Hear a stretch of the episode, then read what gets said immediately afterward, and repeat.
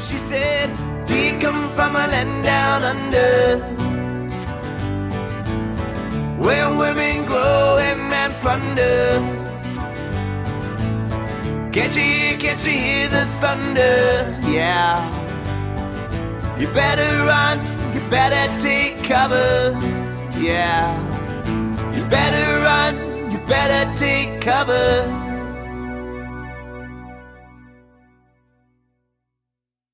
Hi, everyone. Welcome to the Sidearm Nation podcast, a unique baseball podcast. Today we have former MLB pitcher Josh Collmenter. Thanks for coming on, Josh. Thanks for having me, Jeff. Happy to be here. You know, I guess first things first, Josh, could you talk to us a little bit about uh, baseball growing up for you, I guess, in, in Michigan?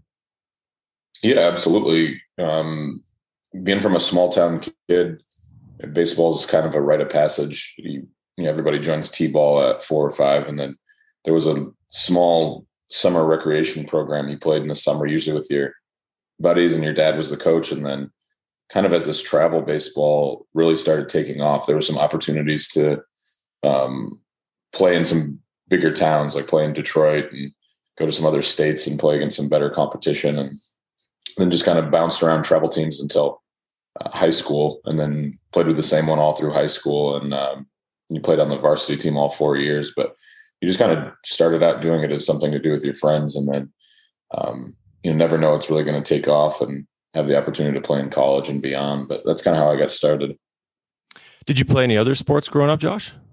Yeah, we got to play all of them. So yeah. football, basketball, baseball through middle school and high school, even some soccer when I was younger. I mean, that age group, kind of before technology really took over, and uh, in a small town, it was kind of go outside and play, make up games, do whatever, go to friends' houses. And um, so that was kind of, we all gravitated towards sports and went to a small enough high school and small enough community where you had the opportunity to play all of them, mainly just because they needed bodies. But if you were any type of an athlete, you could play all of them, which was nice.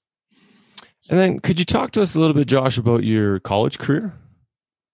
Yeah, I was kind of a late bloomer coming out of high school. So I was going to go play at a local community college and then try to do the transfer after one year to try to go to a four year school. But we went on a really good run my senior year, and so I didn't really talk to any Division One, Division Two schools until um, right at the tail end of my senior year. So I committed to go to Central Michigan University in July after going up and seeing a visit and seeing some other places with school starting the next August. So just kind of worked out that they needed another pitcher and um, had some scholarship money left over, and it was a perfect fit. I really liked the coaching staff there and had the chance to pitch right away. So freshman year was a midweek starter, and then got to pitch on the weekends a little bit, and then about halfway through became a starter on the weekends, and then um, you know that was the same for the the next two years of my career, and had an opportunity to go play in the Cape Cod League after my sophomore year, and played out there for that summer. That I think really helped. You know, probably put me on the map a little bit in terms of uh, the scouts radar and and things like that. And even my junior year I had a really good year, but um, kind of an unconventional pitcher. And uh, you know, I had heard anywhere from you know the top few rounds, third, fourth, fifth round to wherever, and ended up going in the fifteenth round to the Diamondbacks. And we're just going to go back to school and play, but um, they came through with like what I was looking for, and um, a couple days later got to ship out and, and start the professional career. Yeah, and then getting to start your professional career, um, could you talk a little bit about kind of the grind in the in the minors for you? Yeah, absolutely. It's funny. I have a couple guys staying with me for spring training right now until they either have places open up or just to crash here while that's getting going. And we'll talk about you know some of the minor league places and the stadiums and stuff. And um, you look back and you're like, how did we get through it? Some of the bus trips, but um, yeah, going from playing you know maybe forty or fifty games in a summer um, tacked on to whatever you play in high school to you know playing 55 56 games in college and then summer ball to all of a sudden you're playing 140 games. It, it uh, is a big eye opener in a, in a hurry and um, not to mention spring training in front of it. So i remember my first spring training you get down there you just realize how many guys there are. And uh, you quickly realize like the business side of baseball because you're playing with a couple guys and then the next day their lockers are cleared out, and it's uh, kind of a harsh reality of of how baseball works. But um, yeah, it's a grind, but at the same time, it's some of the best memories because as a minor leaguer, you're doing everything as a team. You're traveling on a bus as a team. You're staying in hotels with roommates, and kind of everything is revolves around that group of guys. So when you're on a, a good team, and I was on several good teams and played with a lot of guys for the for all of our minor league careers, you kind of get to know them and have relationships with them, and then you know once you if you're fortunate enough, once you get to the big leagues, you're a little more kind of separate on your own. Everyone kind of does their own thing or has families and stuff at that time. So the minor leagues is um, really where you can kind of bond. But um, yeah, you realize how much work you have to put in, just not only for um, you know health and recovery and all that, but just to be able to make it through um, that long of a season. You know, if you take uh, any time off or kind of slack in between, you can definitely definitely tell, especially playing in some of the places where you know, you're playing in you know cold temperatures for the first month and then all of a sudden it's 100 degrees or you're playing in humidity it's um it's a lot of fun but yeah you got to make sure you put in a lot of work and you can definitely see guys that don't do that and then you know the next thing you know they kind of flush out of the system yeah almost like they're happy just to play pro ball but i mean there's a reason why you're there as well right yeah absolutely yeah you could tell um because you go from playing you know high school or college wherever these kids come from where someone's kind of always watching you. Someone's there with the whistle, making sure you run, do your workouts, and then you, know, you get drafted and go away for that first off season, and it's 100% on you to do the work. You know, they'll call and check in and see you know what you're doing or how you're progressing, but you know when you come to spring training, it's ready to go. And there's guys that come in, um, you know, super in shape, ready to go, and then there's guys that you know came in that you know didn't do a whole lot, and it can tell you can tell really quick. And I mean, the coaches know that, the trainers and everything. So uh, there's definitely guys that probably let some opportunities slip away. And I think if you talk to anybody that's been around the game long enough, there's you know a laundry list of guys that had all the talent in the world, but just could never put it together. Could you talk to us a little bit, Josh, about your MLB debut? Yeah, um, yeah, that was crazy. In uh, they told me right before I got sent back down my first major league spring training because I just thrown a couple innings out of the bullpen and needed to get ready as a starter. And so I knew I was going to be one of the first groups, but they had told me, like, don't be surprised if we call you up in the bullpen. And I didn't think anything of it because I'd never pitched out of the bullpen, um, hardly ever, maybe like once or twice in uh, high school just to come in and like close out a game or something. But um, sure enough, about I made one start in AAA and um, got the call. And so you're, um, you know, racing to get everything ready. We had just got back to Reno and I hadn't even stayed a night in our apartment. So I'm like packing some of my stuff and just throwing the rest in a closet because I figured I'll be back in a couple weeks or something, going up for someone who got hurt and uh, got like no sleep that night. Got to call the parents and let them know and tell some other friends. And it was like first flight out in the morning, six o'clock, get to the park around noon, was able to get like a quick nap in. And then, you know, they call you up because they need you. So I warmed up that first night, and usually you're, you know, as a starter, you get all the time in the world to warm up. So when they called down and said, "Hey, get Josh ready," I'm just rapid firing balls all over the place. I had to tell myself to calm down a little bit, make you know, let's throw some strikes. Didn't go in the first night, nothing the second night, and then Sunday we go into extra innings, and I think our closer went out for two innings through the ninth and the tenth, and so they called down you know after his tenth inning, and they're like, "Get Josh up. He's going in if we don't score here." And so you're warming up more with the realization like you're actually going in, and nothing happened that inning. So I went in, and it was kind of nice because I was facing the Giants. I think two of the first three guys I faced that inning, I faced either in spring training or um, in the minor leagues a few times, like just guys that had kind of come up the same time I did. Yeah.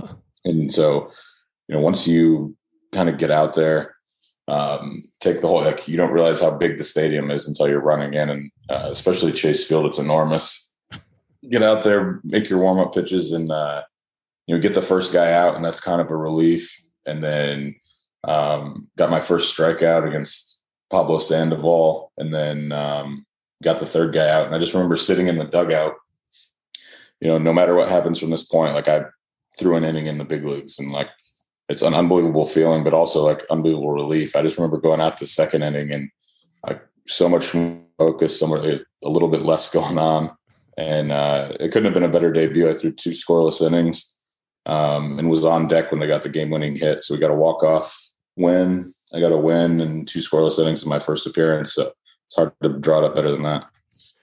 And then, Josh, you got to be the opening day starter in, in 2015. That had to be pretty special, too. Yeah, it really was. I'd kind of bounced back and forth as a starter and a reliever.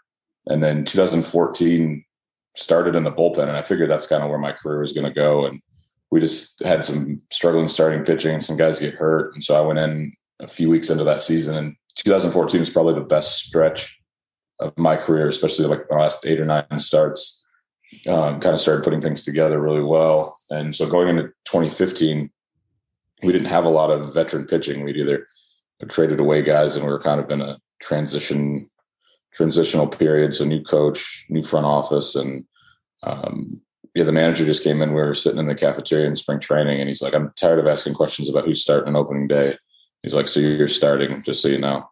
And so I was around a few guys, and uh, especially some young guys that I had kind of took under my wing and they were super excited, but then got to have a lot of family and friends out for that just to, you know, experience the spectacle that opening day is. And uh, yeah, definitely one of the more fond memories and something that'll stick with me forever. And you touched on a little bit, Josh. So you kind of started and and threw in the bullpen as well. Did a little bit of both. Is did you prefer one or the other, or did it didn't matter to you? Or um, early on, I definitely preferred starting just because that's what I was more comfortable with, um, and still would probably prefer that.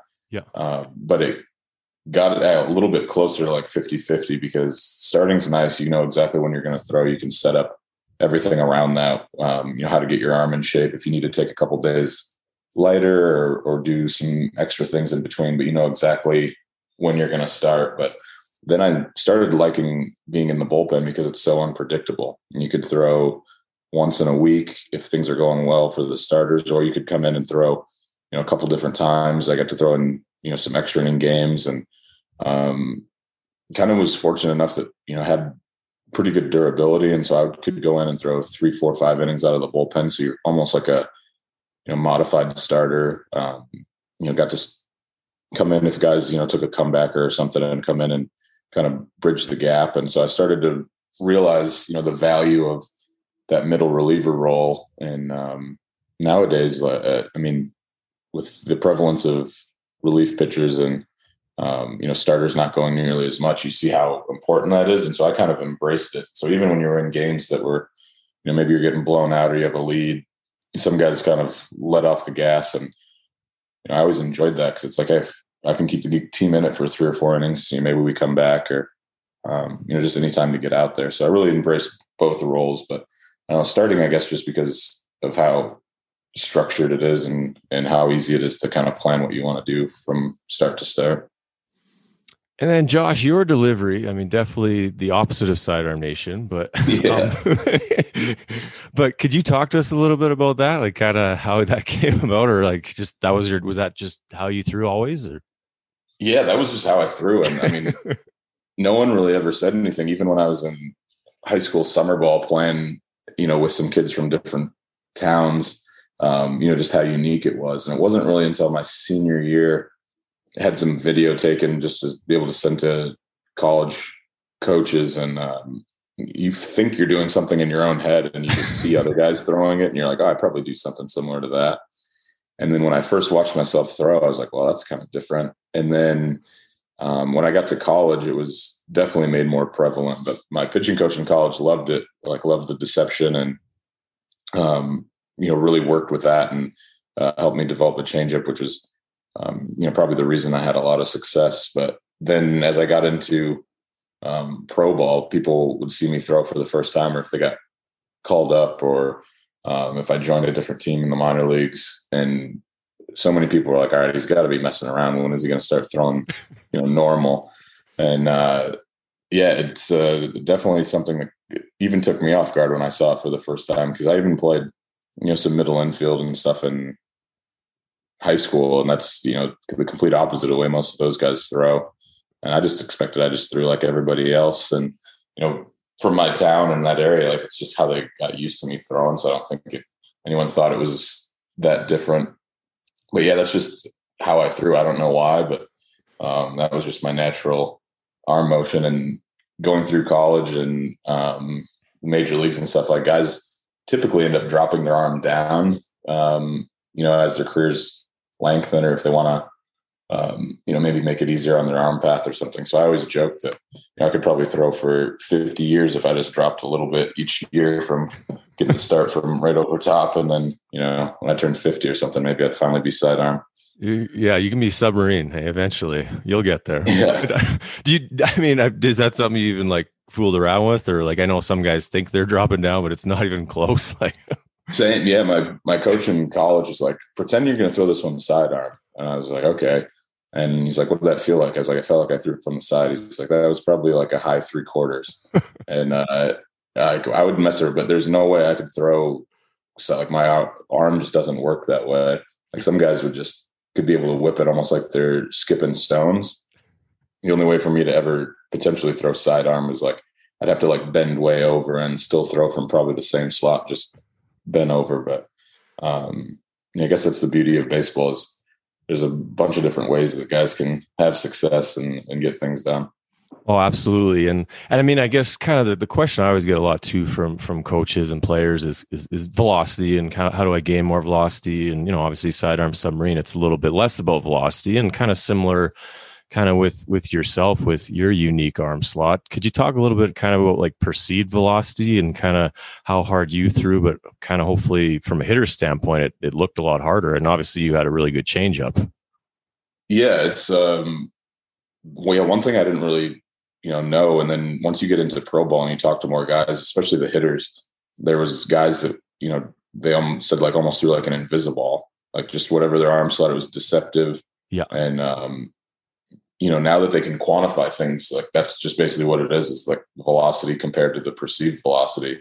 And there's guys you know that throw you know 95 plus consistently and just get hit around because guys are like oh it looks like he's throwing like just batting practice. Like they see it it's straight you have all the time in the, world the world to time it up. And there's guys like myself and some other people who you know for whatever reason it's a different look it's kind of funky the ball's coming out of a different spot um, mine kind of came like from behind my head, so it was you know super deceptive, and um, especially having a changeup and be able to mix speeds. You know, they always said that my fastball, you know, played up. You know, you like lull them to sleep with some changeups, or you know, put a ball here or there, and all of a sudden, you know, a neck high fastball looks like it's 95 when it's probably like 88, 89, 90 maybe. And so now that they can kind of quantify that, it's um, you know makes sense because there's always guys that looked like they were throwing harder than what they actually were, and then and vice versa. And uh, you know, hopefully, baseball kind of comes back to that because now it is just such a velocity um, craze, and you know, everybody can throw that hard now, and all the kids now are learning from all these places. Just that's how they do it, but you can still watch and see how uncomfortable hitters are. Like I like to watch uh, Kyle Hendricks pitch from the Cubs. Yep. Just because that would be something kind of similar to what I did. He throws a lot of sinkers and everything. And uh, you know, has some more movement that way, but it's still not very hard and he keeps hitters off balance. And like, hitters would always tell you like they'd just rather see a guy that's throwing, you know, two pitches that are all hard because they just really really have to just time the fastball. And at some point he's going to leave it over the plate as opposed to a guy who one pitch is down and away, the next pitch is down and in, and it's up and like and then they can't ever get set. That frustrates them more than just a guy that's rearing back and throwing because those guys are usually just trying to you know hit the strike zone. They're not really placing it anywhere, and so at some point they're going to get a pitch to hit. Yeah, and I was that kind of transition to my next question. Like, kind of, what are your thoughts about kind of how baseball's transitioning to almost velo and you know like weighted balls and all that stuff? And even from a scouting standpoint, I'm trying to learn a little bit more about that, like kind of scouting throwers versus pitchers, or you know, what are some of your thoughts on that?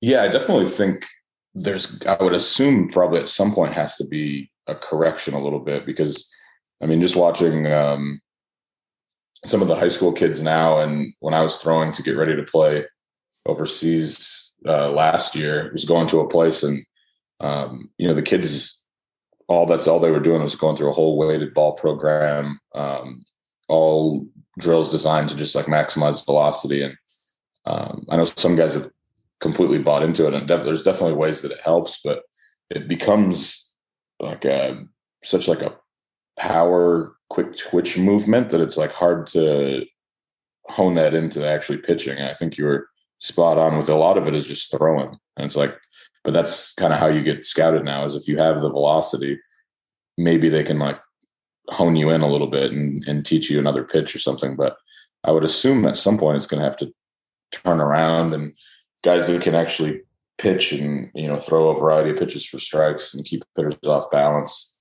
And there's a lot of guys that have had a long success doing that, and now it seems like it's gone completely only to almost like left-handers. Those are the only guys that you see that aren't really lighting up the radar gun if they have a chance to do it. But I think there's um, you know definitely still a place for that in the game because at some point when everybody throws that hard, it just you're not really separating yourself. When guys were throwing, you know, the average fastball is 90. The guys that threw 95 plus were, um, you know, an actual, actually useful. But now, if everybody, every fastball the guy sees is, you know, 95, 96, there's really no separation from that. It's almost like throwing slower is, uh, is the new fastball because it's just a look that hitters don't get all the time. And so it throws them off timing and everything. And then if you're throwing pitches even slower, um, and I guess maybe I'm probably a little bit partial to um, the guys that don't throw very hard, but a lot of those guys just aren't even getting chances anymore. And even though they could have a lot of success in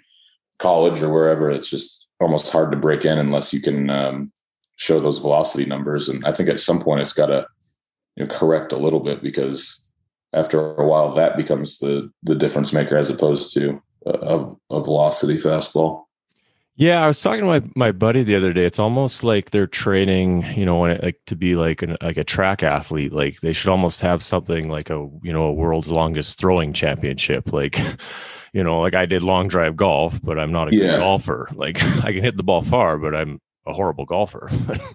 yeah, that's probably a perfect analogy to like yeah, long drive, and then you don't have any short game. That's kind of what these guys are, and a lot of times, um, you know, they're pretty much just um, two pitch pitchers for the most part. They try to you know teach them either some type of like a like hard changeup split or like some type of slider. But um, I mean, I guess it works now because hitting is kind of almost adapted too, where it's uh, an all or nothing type thing. You don't see the guys that are consistently just trying to grind out at bats and you know take a single here or there or like work a walk. It's you know kind of the same thing. I just want to see you know how far they can hit it, and they're just going to swing the same each time.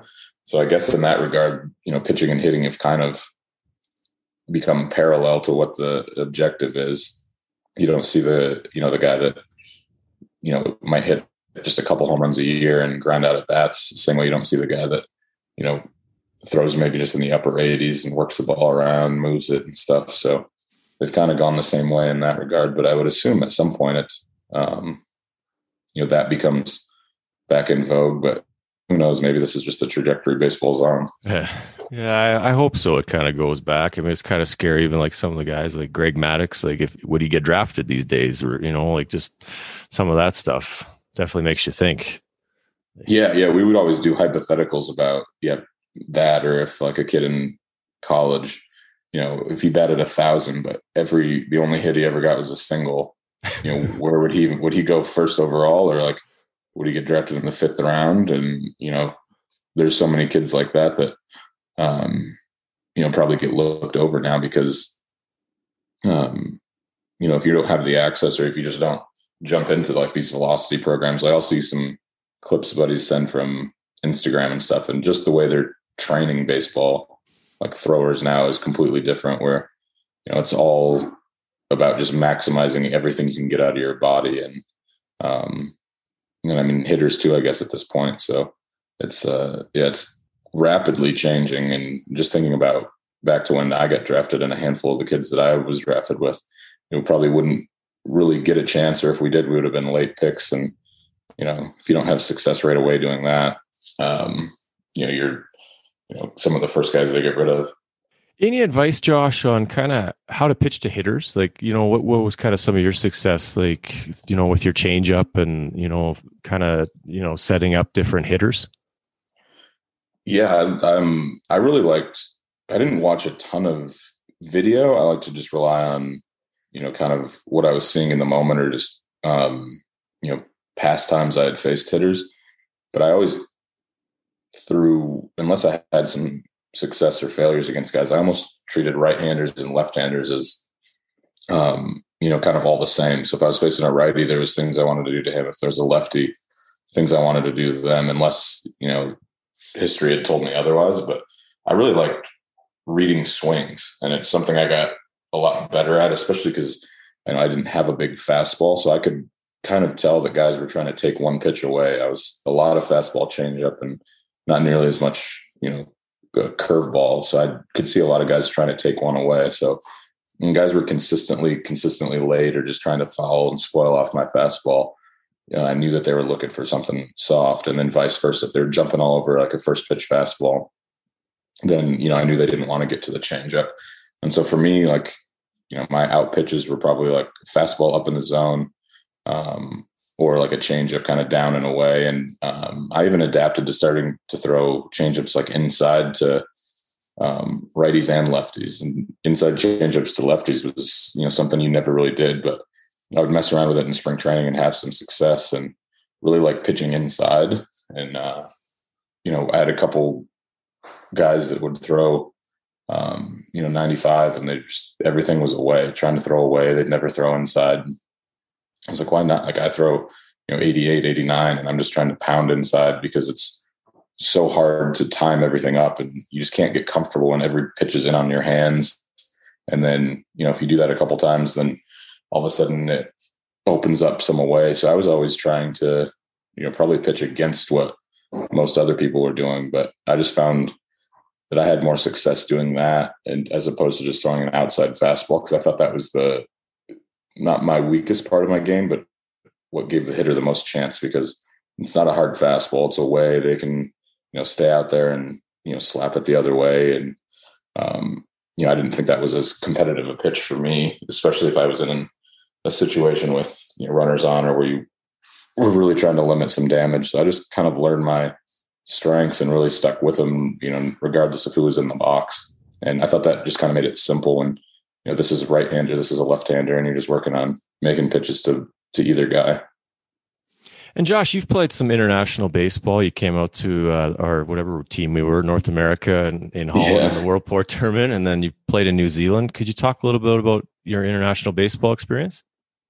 Yeah, both were unbelievable opportunities. The first year I went to New Zealand to play, I was um, the first year I'd really had any time off. I threw for some teams in spring training and nothing happened. So I was like, all right, I can take some time off and and go down there and play. And was also intrigued by being you know, first year team getting to play um, just in New Zealand and Australia. And um, it was a lot of fun, especially the first year was a, a, big, a lot of growing pains, I think, for everybody. Just uh, it was a unique situation for us and first year team and trying to put everything together, especially for some of the guys that were coming from stateside that had had, you know, some familiarity with minor league baseball just the kind of the things you expect and the things they didn't really think about. But um, got to play against some you know pretty good talent, former some former major leaguers that were down there, and then some you know up and coming prospects, and you just get a, a sense of you know what baseball is in a different country, and then obviously getting to play in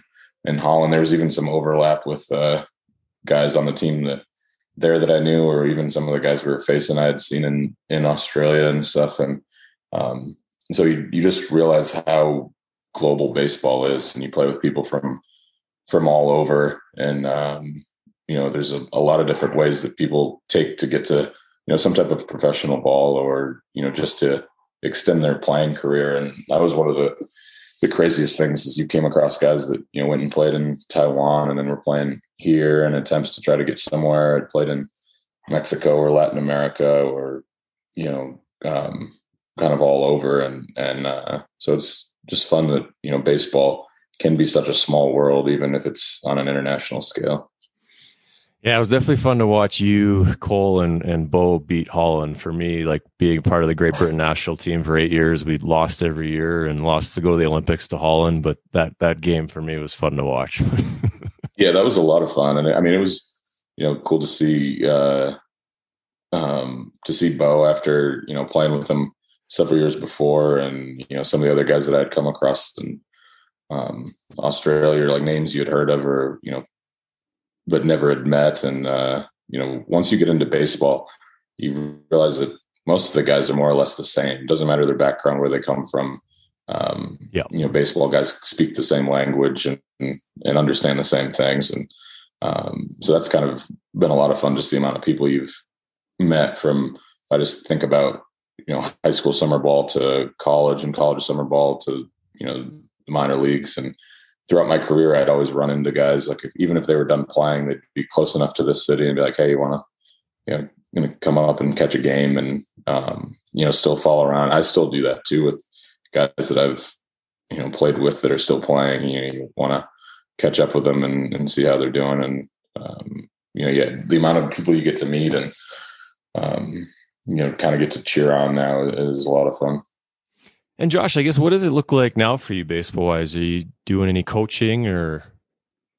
Yeah, that's definitely something I've like looked into getting into. Yeah. Um, still have a good relationship with the D backs here. I've got to do some media stuff, whether it's radio broadcasts or filling in on, you know, pregame and postgame. So hopefully be able to expand that role. But um, coaching is nothing that I really thought about while I was playing. Um, but now I think it would be fun to give it away. There's so many guys that I know now that are um, coaches or um, coordinators and, um, you know, just to be able to be around the game. I always look at it, I guess, as um, you know, you could go into the sales world or business or something with an MBA with a master's or something. And I guess I figured I have kind of a master's in baseball, so I might as well explore that before, um, you know, I'd have to part ways with it. But I just really enjoy, you know, being around the game and the guys, and so that's definitely something I've look, looked into and have like done some lessons and things like that. Just um, you know, helping kids out and seeing the next generation, but I, I would definitely like to stay close to the game. And Josh, did you have many teammates that were sidearm submarine pitchers? Um, yeah, there was a few. There was always some guys in the minor leagues, and there was even a couple guys that um, you know came back after an off season and just decided to throw sidearm. They thought maybe that could lengthen their career. Yep. But the best one by far was uh, Brad Ziegler.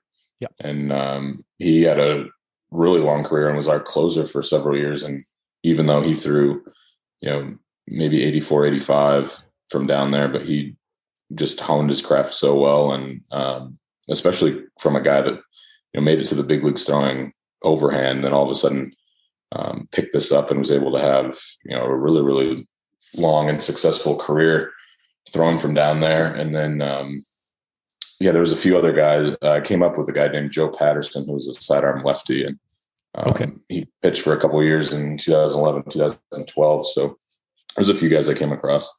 Yeah, and Josh, it's just time for a call to the bullpen. So just gonna be some random questions just to learn a little bit more about you. Okay. Uh, favorite NHL team? Oh, the Red Wings. Well, unfortunately now, but it was good when I was growing up.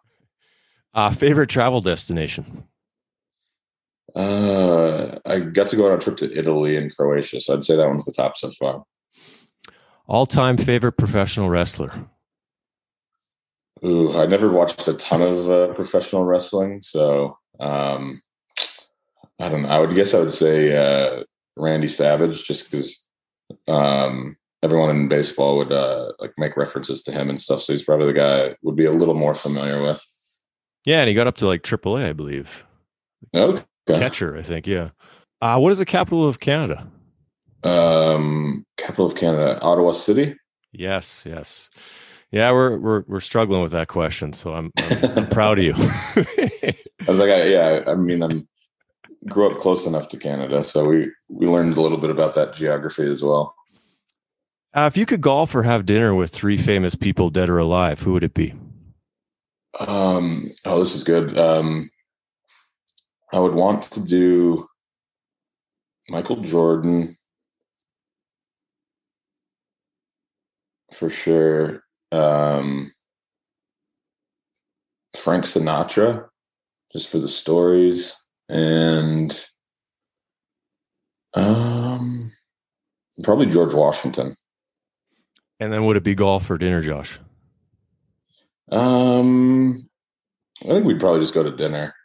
I mean, Jordan would probably want to golf, but I don't know what the other two would want to do. I think those would be more fun to sit around and have some drinks and and uh, just lengthen it out where we we didn't have to hack our balls around. Any particular place? Um, I'd let Sinatra pick. You know, one of the places he had in New York or Vegas or something, and yeah. he'd be able to get us the best table and probably have the meal comped. So I'd put it on him. And if you could be an Olympian in another sport, summer or winter, what sport would you like to do? Um, I've always joked about the biathlon just because I think it's so funny that it's still an Olympic sport. I grew up shooting and everything. Like the cross country skiing uh, wouldn't be as fun, but I just think it's uh, such a hilarious sport. Uh, yeah, the Canadian Training Center is like an hour from my place. If you ever want to do biathlon, so let me. Okay, know. there we go. that's, that's, like one of the things I wish uh, was around. I know guys that grew up in uh, like Wisconsin, Minnesota, and stuff like that. There'd just be curling centers you could go yep. curl. Yeah, um, yeah, I think that would be fun to do just as a like a get on a curl, rec curling team. And then lastly, Josh, on the 2009 Visalia Rawhide, do you remember the Canadian yep. infielder? Oh, oh, what is his name? um, and from Alberta. Yeah, you'll have to give it to me. I can picture his face, but uh, David Cooper. That's right. Yep. I forgot about yeah. That Visalia team was interesting. We were really good in the first half, and they just sent all of our like players up to Double A, and we had one guy get hurt, and then I don't think they cared about the team in the second half. So we had like six guys in the lineup that were, were I think under six feet tall, and so we were just trying to win games with guys you know hitting the ball in the gap or like hooking a ball down the line. There's not a whole lot of power in that lineup. No, awesome. Thanks, Josh. I appreciate you coming on. Yeah, no problem. Uh, it was good talking to you, Jeff. And uh, hopefully, you guys start thawing out up there. She said, Do you come from a land down under? Where women glow and men plunder. Can't you hear, can't you hear the thunder? Yeah. You better run you better take cover, yeah. You better run, you better take cover.